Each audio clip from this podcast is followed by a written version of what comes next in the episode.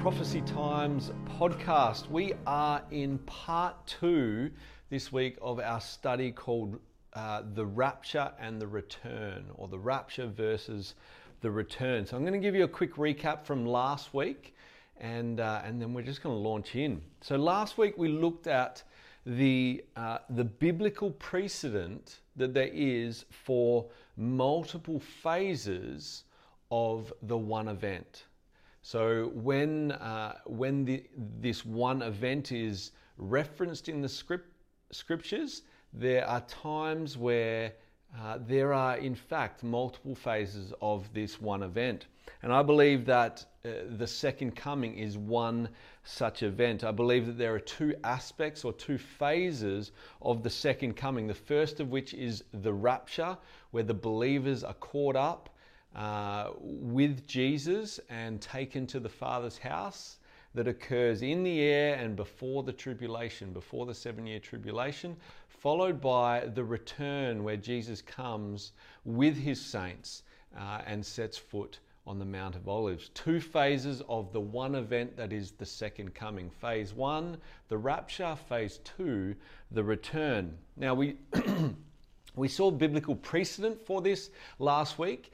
And, uh, and what we said is that if this is true also of the second coming, so biblical precedent doesn't mean that it's true for the second coming, but biblical precedent is helpful. Now, if there is in fact a biblical precedent for it, what there also needs to be for uh, it to be true of the second coming is that there should be evidence in Scripture that these two phases, the rapture and the return, have significant differences that cannot be reconciled. Because if there are significant differences that cannot be reconciled between the rapture and the return, then what that means is that those two events can't happen at the same time. And if they can't happen at the same time, then it means, obviously, that they happen at different times. And so then we need to discern biblically well, what are those different times? And I believe that there is, in fact, enough evidence in Scripture, in fact, overwhelming evidence, that these two events have significant differences that cannot be reconciled. Therefore, they cannot occur at the same time. And therefore, they are two phases of the one event called the second coming. Now, last, last week, uh, we started this process. We're going to look at seven, uh, seven key biblical evidences uh, that they are significantly different and cannot be reconciled. Last week we looked at the first one, and that was the reverse order. That at the rapture, believers are the ones who are re- removed from the earth to the Father's house, and the unbelievers are left on the earth to continue into the next stage of history. And at the return, the unbelievers are removed from the earth in judgment, and the believers are left on the earth to enter into the next phase of history. Now, this in itself, according to the laws of logic, is so significantly different that they cannot possibly happen at the same time. But that is not the only line of evidence. We're going to look at six more and then a then a few other little bits and pieces before we finish up today. The next one, the second one I want to look at is uh, trial and wrath. Now, trial and wrath, we, have talked about the, the wrath of God, we've talked about the trial that shall come upon the whole earth, that is the Great Tribulation. But I want to highlight those and I want to highlight the difference with with the rapture and the return in, in where that sits. So, first of all, Revelation 3, verse 10. Let me read it to you. Open up your Bible if you don't already have it open. Revelation 3:10 Because you have kept my command to persevere I also will keep you from the hour of trial which shall come upon the whole world to test those who dwell on the earth now, Luke 21 36 speaks of something similar, and Jesus says this Watch therefore and pray always that you may be counted worthy to escape all these things that will come to pass. What are these things? Uh, the context of Scripture in Luke 21 is speaking about uh, the events that precede, that come before the second coming, so through the tribulation period. That you may be counted worthy to escape all these things that will come to pass and to stand before the Son of Man. You see, there is a trial coming upon the whole earth.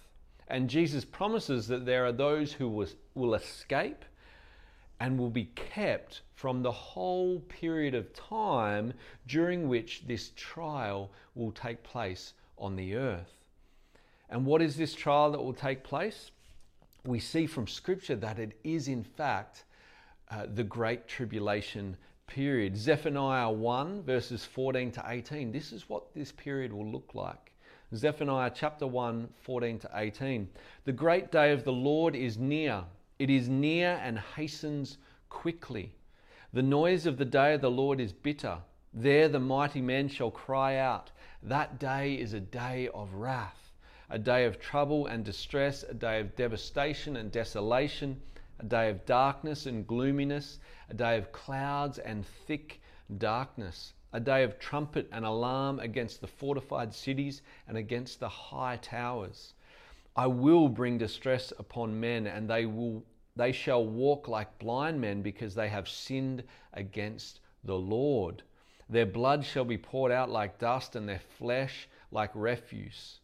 Neither their silver nor their gold shall be able to deliver them in the day of the Lord's wrath. But the whole land shall be devoured by the fire of his jealousy, for he will make speedy riddance of all those who dwell on the land. Notice all those who dwell on the land will be uh, experiencing this. This trial that will take place is the day of the Lord's wrath, and everyone on the earth at that time will experience it. Isaiah chapter 13, verse 6 to 13 speaks to this also. Wail, for the day of the Lord is at hand. It will come as destruction from the Almighty.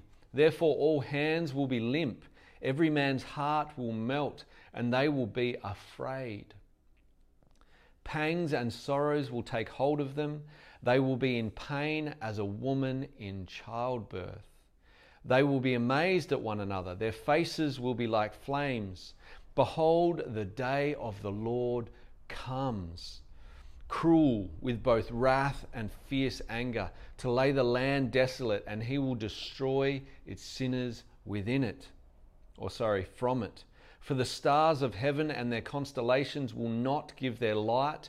The sun will be darkened in its going forth, and the moon will not cause its light to shine. Now we need to take note of what it says in this passage where it talks about the wrath and the anger of God. And then where it talks about the stars, the sun, and the moon no longer shining its light. Those things are things we need to keep in mind as we then step into Matthew 24, verses 29 to 23, which is the Olivet Discourse where Jesus speaks of um, the tribulation period and the second coming of Christ, or, or should I say, in our context, the return of Christ. Matthew 24, 29 to, 20, uh, 29 to 30. Immediately after the tribulation of those days, that is the wrath and anger of God, the sun will be darkened and the moon will not give its light. The stars will fall from heaven and the powers of heaven will be shaken. Then the sign of the Son of Man will appear in heaven, and then all the tribes of the earth will mourn, and they will see the Son of Man coming on the clouds of heaven with power and great glory. See, immediately after the tribulation, that is the wrath and anger of God, there's a bunch of cosmic things that will take place with the sun and the moon and the stars. And then after those cosmic things, the return of Jesus will take place after those things, after the day of the Lord's wrath and anger, after the, this tribulation trial period, after the cosmic things, then the return will ta- take place. You see, the return comes after the tribulation of those days and the cosmic signs. But the rapture comes before the tribulation and before the cosmic signs. 1 Thessalonians 5 9. For God did not appoint us to wrath, but to obtain, obtain salvation through the Lord Jesus Christ. Regardless of whether you're a, a pre trib, uh, mid trib, or a, a pre wrath view of when the timing of the rapture, um, this truth holds, and that is that uh, the rapture comes before the tribulation, before God's wrath is poured out on the earth, and before these cosmic signs take place. See, we, the church, are not appointed to wrath. We've looked at this. We are saved from this by the death and the resurrection of Jesus Christ, and therefore are counted worthy, as Jesus says, to escape all these things that will come upon the earth and will be removed from this time of trial that shall come upon the earth. You see, the return comes after the tribulation and the cosmic signs, but the rapture has to come before the wrath of God. These things come at different times. The rapture and the return, in relation to the trial and the wrath of God, happen at different times. The wrath and trial of God happen before the tribulation, uh, sorry, before the return. The wrath and the trials of God come after the rapture. The wrath and trials of God can't come both before and after a, a one time event. So we see point two, line of evidence, they cannot be at the same time. Third line of ev- evidence is to do with the signs and the imminency of Christ's return. You see, before the rapture, every passage that speaks of the rapture of the church, there are no signs that must take place before this event. The rapture can happen at any moment. And in fact, we're going to look at the doctrine of imminency in the coming weeks, and especially in relation to Paul, because Paul was the one really that unboxed the mystery of the rapture in the New Testament. So we're going to look at this together. But the, the main thing we need to uh, realize is that believers are instructed to constantly look for and wait for the rapture, the blessed hope. 1 Thessalonians 1:10 to wait for his son from hem- heaven whom he raised from the dead even Jesus who delivers us from the wrath to come. Before the return, there are specific signs that must come to pass. For those signs, have a read of Matthew 24. There's lots of other passages, but start there. The same event cannot be both signless, i.e., the rapture, and yet have numerous signs, i.e., the return. See, the rapture comes before all the signs, and the return comes after all the signs. You cannot have an event that happens at the same time that, that has to have signs before it and also has to have no signs before it. This is, this is the imminency of Christ if if there has to be signs before something, then there's no imminency. It can't happen at any moment because we're waiting for these signs. But the doctrine of imminency in relation to our blessed hope is such that there is nothing that needs to occur before it. This is our third line of evidence that affirms the fact that the rapture and the return have to happen at different times, two stages of the one event that is the second coming. Fourth line of evidence is the location. See, at the rapture, Christians will meet the Lord in the air. Have a read of 1 Thessalonians 4, verse 16 to 17. At the rapture, Christians will meet the Lord in the air. The Lord comes down, Jesus comes down in the clouds. We're caught up to him in the clouds. Jesus never sets foot on earth in any of the rapture texts. And in fact, his destination is heaven after picking up his bride. He comes out of heaven to the clouds we meet him in the air and he returns again to heaven. Whereas at the return, Christ will come to the earth with his bride and he will set foot upon the earth at the Mount of Olives in Jerusalem. Have a read of Zechariah chapter 14, verses 2 to 4. And Jesus remains on the earth after his return to rule and reign. You see, at the rapture, Jesus comes for his bride and he returns to heaven. The, the location is that he meets us in the air and he returns to heaven. That's the destination. At the rapture, Jesus comes for his bride. At the return, Jesus comes with his bride and he remains on the earth. The bride's already with him when he leaves heaven, and his destination is earth. The locations of meeting and the locations of destination are totally different between the rapture and the return. This is the fourth line of evidence that affirms to us that they cannot occur at the same time. Fifth line of evidence is the timing of the resurrection of the dead. See, at the rapture, the resurrection of the dead occurs during Christ's descent from heaven. As Jesus is on his way down, the resurrection of the dead takes place. 1 Thessalonians 4 16 to 17 again is where you need to read.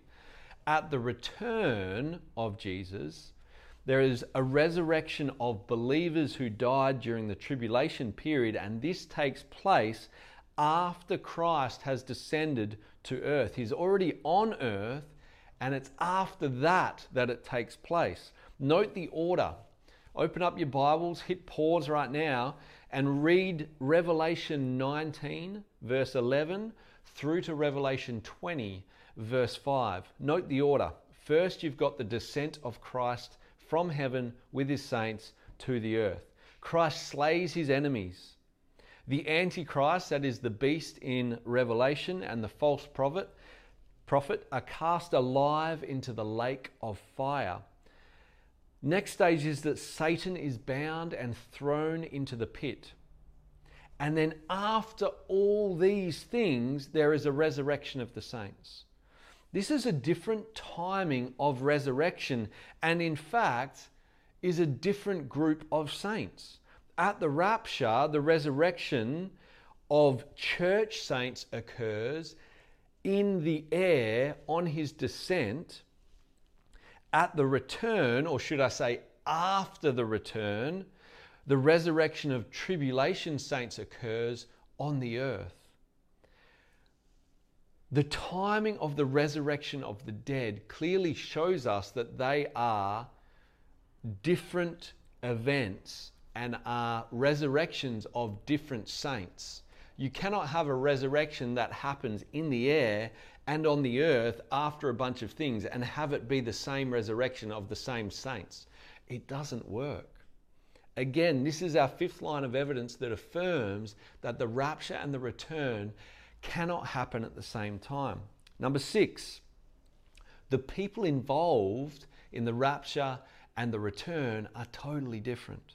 At the rapture, there are only believers that see Christ and are involved. Do you remember Jesus' promise to the believer in John 14 1 to 3? I'll read it to you.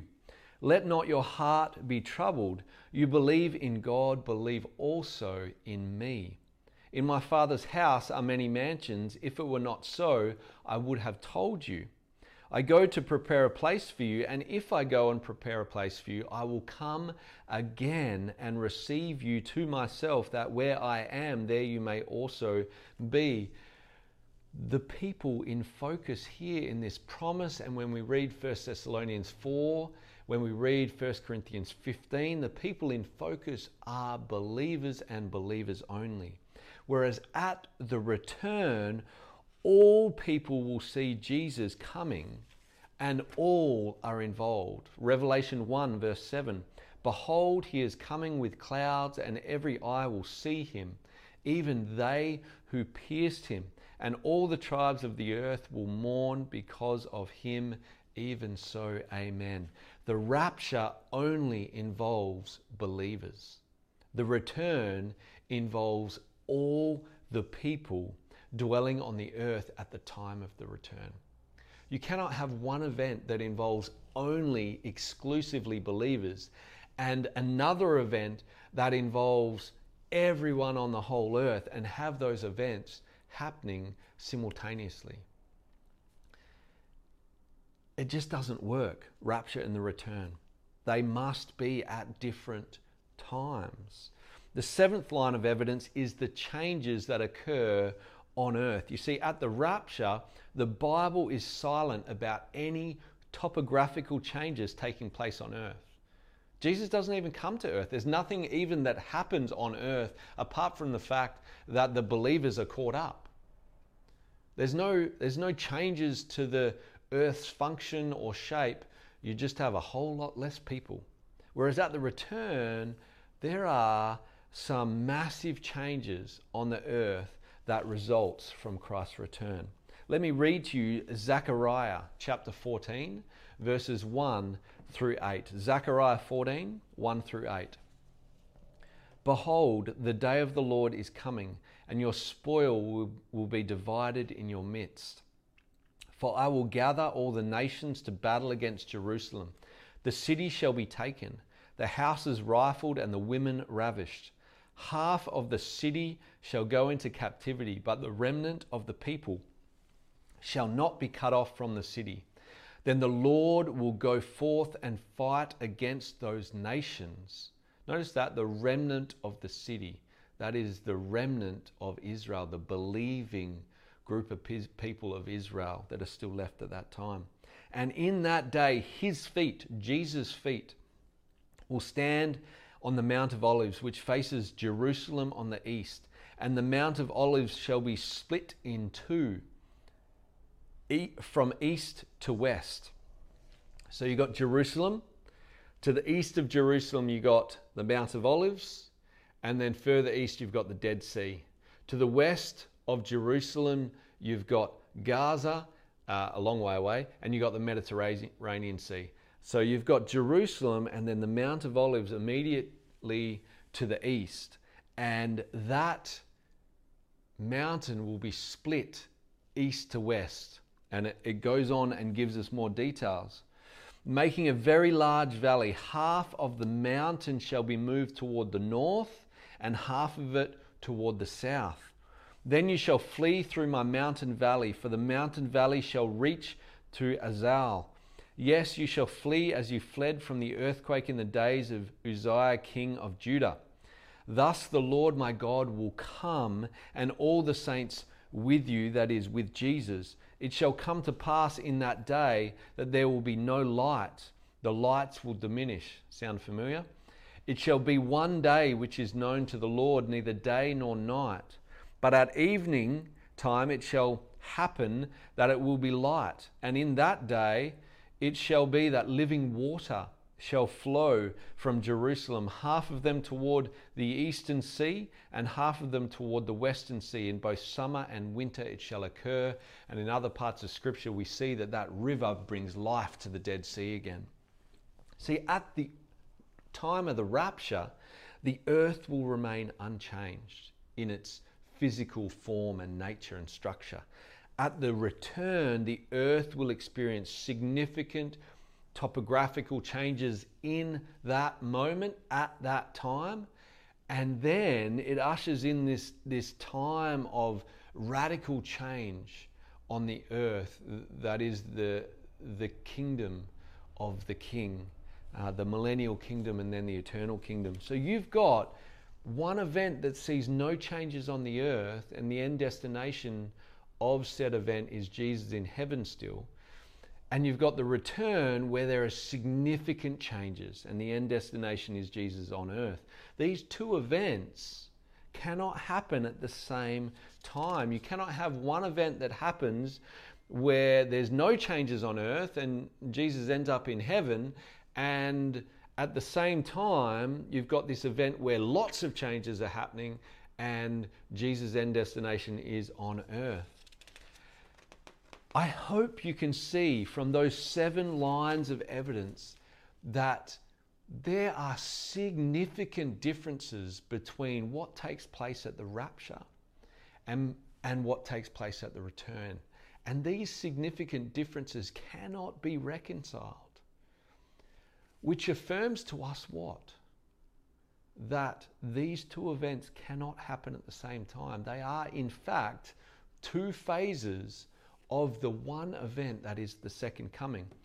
But if that's not enough, let me put them side by side for you. Now, if you haven't ever done this or seen this, you should, you should look through scripture in relation to these two um, events the rapture, the return, and you should side by side what the Bible says uh, about them. You will find some incredible differences. Let me read you a few. At the rapture, Christ comes in the air. At the return, Christ descends to the earth, to the Mount of Olives in Jerusalem. At the rapture, Christ comes for his saints. At the return, Christ comes with his saints. At the rapture, the living saints are caught up without dying. At the return, there is no catching up to the sky at all. At the return, believers depart the earth. At, sorry, at the rapture, believers depart the earth. At the return, unbelievers are taken away from the earth in judgment. At the rapture, believers go to the Father's house in heaven. At the return, believers are ushered into the new kingdom where? On earth. At the rapture, Christ claims his bride. At the return, Christ comes with his bride. At the rapture, Christ gathers his own. At the return, angels gather the elect. At the rapture, the church is gathered, and upon further investigation, at the return, the angels gather the elect of Israel. At the rapture, Christ comes to reward his people. At the return, Christ comes to judge. The rapture is not found in the Old Testament, whereas the return is predicted all through the Old Testament. The rapture concerns only the saved, whereas the return concerns both the saved and the unsaved. The rapture, there are no signs, it is an imminent event. Whereas the return is preceded by many signs. There are many things that have to happen before the return. The rapture is a time of blessing and comfort. Take a read of 1 Thessalonians 4. Whereas the return is a time of destruction and judgment. Have a read of 2 Thessalonians 2 8 through 12. The rapture will occur in a moment in the time it takes to blink, and only believers will see him. Whereas the return will be visible to the entire world, and there is a whole string of things that take place in the process after he stands his feet on the Mount of Olives. And finally, the rapture is an exclusive promise to the church, whereas the return is a promise to Israel. I want to read you a quote as we draw to a close from Ed Hindson and Mark Hitchcock. The lack of any clear, indisputable reference to the rapture in Matthew chapter 24 and Revelation chapter 19, verses 11 through 21, which are the two main return texts, if you will, in the New Testament, is tantamount to one of the gospel writers omitting mention of the resurrection of Jesus. The failure to mention the rapture leaves us with a dissimilarity that is so great that it is a clear indicator there are two different events in view. Simply put, the differences between the rapture and the return are too great to merge them into one single event. You see, if you read any one of the Gospels and they left out the resurrection of Jesus, who is the first fruits of the first resurrection, if any one of the Gospel writers left that out, that would be baffling. It is exactly the same if any one of the writers left out the resurrection of the saints at the rapture of the uh, in the same context of the return if if the rapture was to happen at the return and and they left that out it's just as bad as and just as unfathomable because Christ is the first fruits of the first resurrection, and we, the believers, follow. We are part of the first resurrection that follows. So if the writers of the New Testament left out, if Jesus left out the first resurrection of his bride from the return event, if it was happening at that time, that would be unfathomable. The differences clearly show us that the rapture and the return are not a one single event that happens at the same time. Okay, quick recap. So far together, over the, the last couple of months, we have looked together at Bible evidence that has shown us that the doctrine of the rapture, that is our blessed hope, is biblical. It has shown us that the word rapture and that uh, is in the Bible, and that there are numerous other rapture events that have taken place or are prophesied. There's a biblical precedent for this kind of event. We've shown you that there is a seven year, and we're going to go into more detail on this uh, next week. There is a seven year period of God's wrath that is coming upon the earth, but that the church age believer is not appointed to, not destined for, the wrath of God. We've shown you that the 24 elders represent, or most likely represent, the complete church, and that the 24 elders are in heaven from before the tribulation period begins and for the whole duration of it. And over the last two weeks, we've covered the significant differences that cannot be reconciled between the rapture event and the return event, meaning that the rapture and the return cannot be the same and they cannot be occurring at the same time. One final quote for us to finish because we're, we're dead out of time. John MacArthur says this Scripture suggests that the second coming occurs in two stages. First, the rapture, when he comes for his saints and they are caught up to meet him in the air. And second, his return to earth when he comes with his saints to execute judgment on his enemies. Daniel's 70th week, which is something that we're going to look at in a couple of weeks' time, must fall between these two events.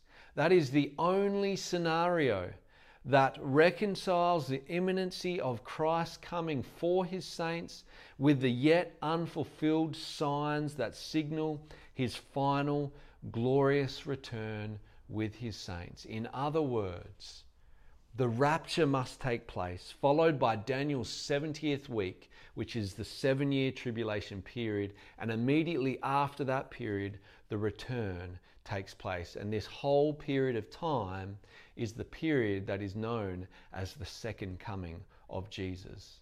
The second coming of Christ in two stages the rapture and the return. Thank you so much for joining uh, our Prophecy Times podcast for another week. Next week, we'll look at the day of the Lord's wrath, that is, this tribulation period, what it, what it is, what it's for, and how long is it? Because if we're not destined for wrath, how long is that period of the Lord's wrath? Is it a year? Is it three and a half years? Is it seven years? Is it ten and a half years? What is it? That's what we're going to look at next week. We look forward to seeing you next week, Wednesday, 5 p.m. Thanks so much. Much love and God bless.